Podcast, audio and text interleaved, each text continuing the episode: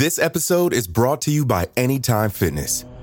Forget dark alleys and cemeteries. For some, the gym is the scariest place of all, but it doesn't have to be. With a personalized plan and expert coaching, Anytime Fitness can help make the gym less frightening. Get more for your gym membership than machines. Get personalized support anytime, anywhere. Visit AnytimeFitness.com to try it for free today. Terms, conditions, and restrictions apply. See website for details. Today is Thursday, July 2nd, 2020. On this day in 1881, President James Garfield was shot by Charles J. Guiteau. Garfield would survive another 79 days before succumbing to his bullet wounds.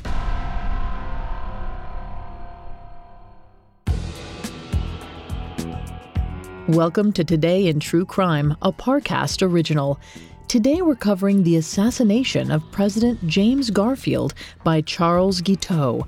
Let's go back to the morning of July 2nd, 1881, at the Baltimore and Potomac Railroad Station in Washington, D.C.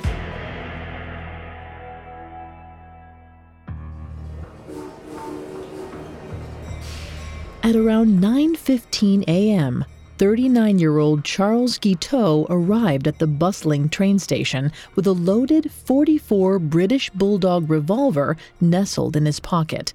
He watched as early morning travelers prepared to depart Washington, D.C., taking advantage of the July 4th holiday. For weeks, Charles had one thing on his mind murder. When President Garfield won the 1880 election, Guiteau felt like he'd played a pivotal role in the campaign. It was only right that he be rewarded for the hard work he did. But Charles never got his reward, and he was constantly rebuffed at the White House. Guiteau came to the realization that Garfield and members of his cabinet were a cancer in Washington. Their moderate Republican beliefs didn't align with the more radical ones of Vice President Chester A. Arthur. If Guiteau were to eliminate Garfield and elevate Arthur, perhaps he would finally get what he was owed. A few minutes after Guiteau arrived at the train station, he watched as a carriage pulled up to the front steps. The door opened, and out walked President James Garfield, Secretary of State James G. Blaine, Secretary of War Robert Todd Lincoln, and Garfield's teenage sons, Harry and Jim. As the men made their way to the front doors, Garfield paused and turned to a nearby police officer named Patrick Kearney. He asked Kearney how long until his train departed, and Kearney responded, About 10 minutes, sir. With a nod and a salute, Garfield disappeared inside the Baltimore and Potomac station.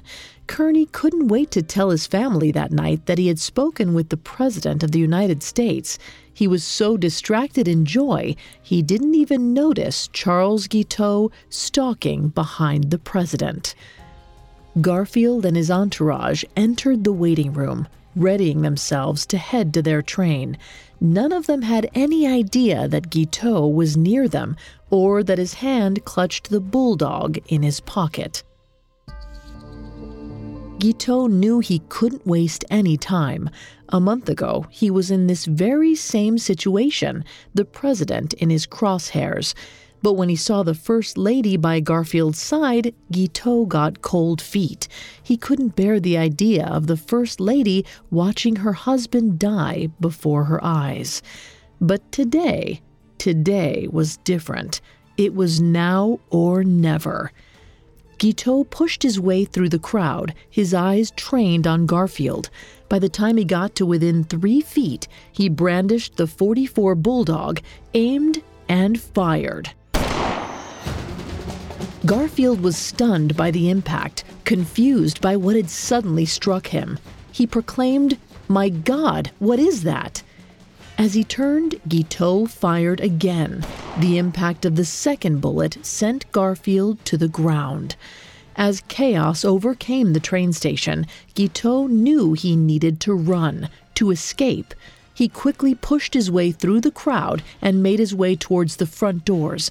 He was on the verge of freedom, on the cusp of becoming a national hero. All he needed was a few more steps. All of a sudden, he felt a sharp pain run through his neck. He was suddenly unable to move. A ticketing agent had grabbed him by the wrist and scruff of his neck, locking him into submission. The ticketing agent yelled, Here he is, officer. This is the man who shot the president. Seconds later, Officer Patrick Kearney arrived and put shackles on Guiteau. He tried to wriggle himself free, but Kearney was too strong. Finally, with a deep breath, he looked into Kearney's eyes and calmly said, I want to go to jail. Coming up, we'll dive into the life of Charles Guiteau and the aftermath of July 2nd. This episode is brought to you by Anytime Fitness. Forget dark alleys and cemeteries. For some, the gym is the scariest place of all, but it doesn't have to be. With a personalized plan and expert coaching, Anytime Fitness can help make the gym less frightening. Get more for your gym membership than machines. Get personalized support anytime, anywhere. Visit AnytimeFitness.com to try it for free today. Terms, conditions, and restrictions apply. See website for details. Now back to the story. On July 2nd, 1881, 39 year old Charles Guiteau shot 49 year old President James Garfield at the Baltimore and Potomac Railroad Station in Washington, D.C. But neither of his bullets killed Garfield instantly. Instead, Garfield spent the next 79 days in agony while his eccentric assassin awaited his freedom. Charles Guiteau was never one to think rationally. Everything he did was in the service of achieving some kind of personal wealth or fame, especially the wealth. After toiling the country as a two bit lawyer and a con artist, he decided during the election of 1880 that he was going to get involved in politics. He believed that he was on a mission from God to help the Republicans keep the White House. Whether Guiteau actually believed in the platform is up for debate, but in early 1880 he found himself siding with former President Grant and the Stalwarts. The Stalwarts were a radical faction of the GOP who wanted to keep punishing the South for the Civil War and enjoyed the spoils system, rewarding friends with positions in government. Unfortunately, Grant didn't win the nomination. Instead, the more moderate James Garfield, a man known for his integrity, was placed on the ballot. But as a compromise, stalwart Chester A. Arthur was named vice president. Undeterred by this setback, Guiteau decided to help Garfield. In November, James Garfield won the presidency, and Charles Guiteau, who made only a couple of campaign speeches in New York, convinced himself that he'd played a significant role in securing the win. So during the transitional period, he began to hover around powerful New York Republicans in the hopes that he would be rewarded with a position in the Garfield administration. He particularly liked the sound of ambassador to Austria.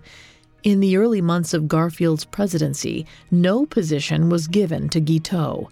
Several times from March to May 1881, he went to the White House unannounced and demanded his appointment, but none ever came. After a particularly heated exchange between himself and Secretary of State James Blaine, Guiteau became convinced that the moderate Republicans were a problem. Since Garfield was the one in power, he would have to be eliminated so that the more radical Chester A. Arthur would take control. Then Guiteau would be rightfully rewarded. After weeks of planning, Charles finally had his chance on July 2, 1881. Only four months into his administration, James Garfield was shot twice in the back at the Baltimore and Potomac train station.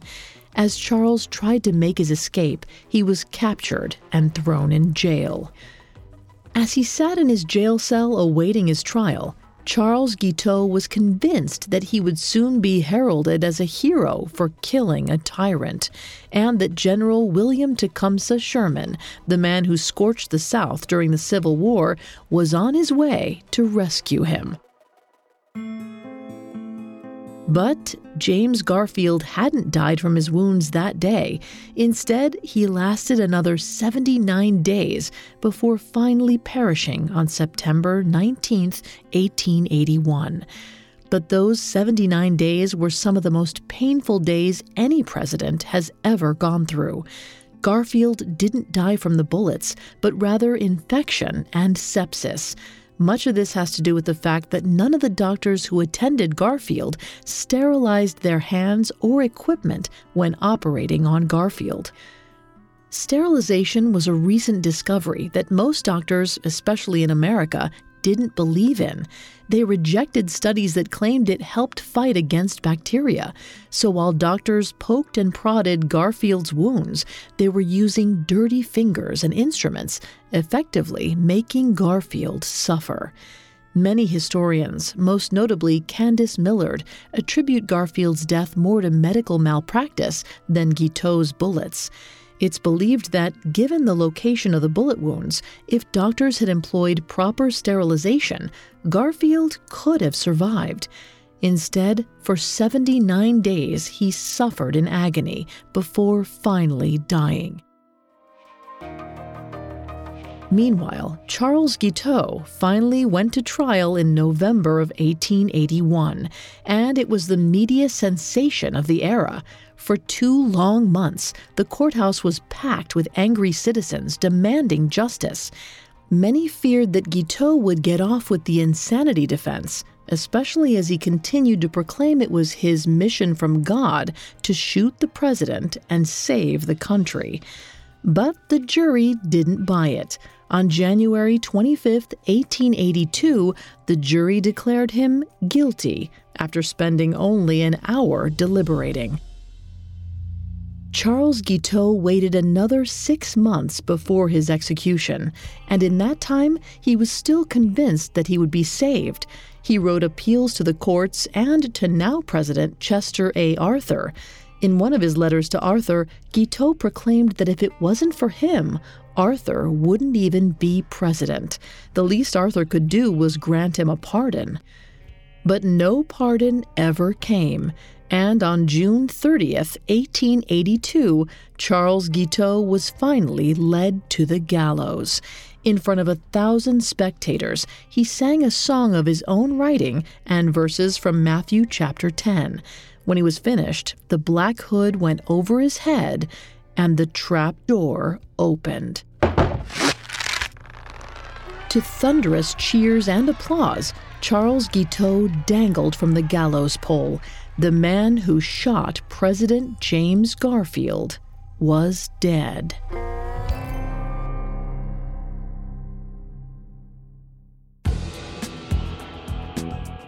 Thanks for listening to Today in True Crime. I'm Vanessa Richardson. For more information about the assassination of James Garfield, check out our episode of Assassinations that dives deeper into the story.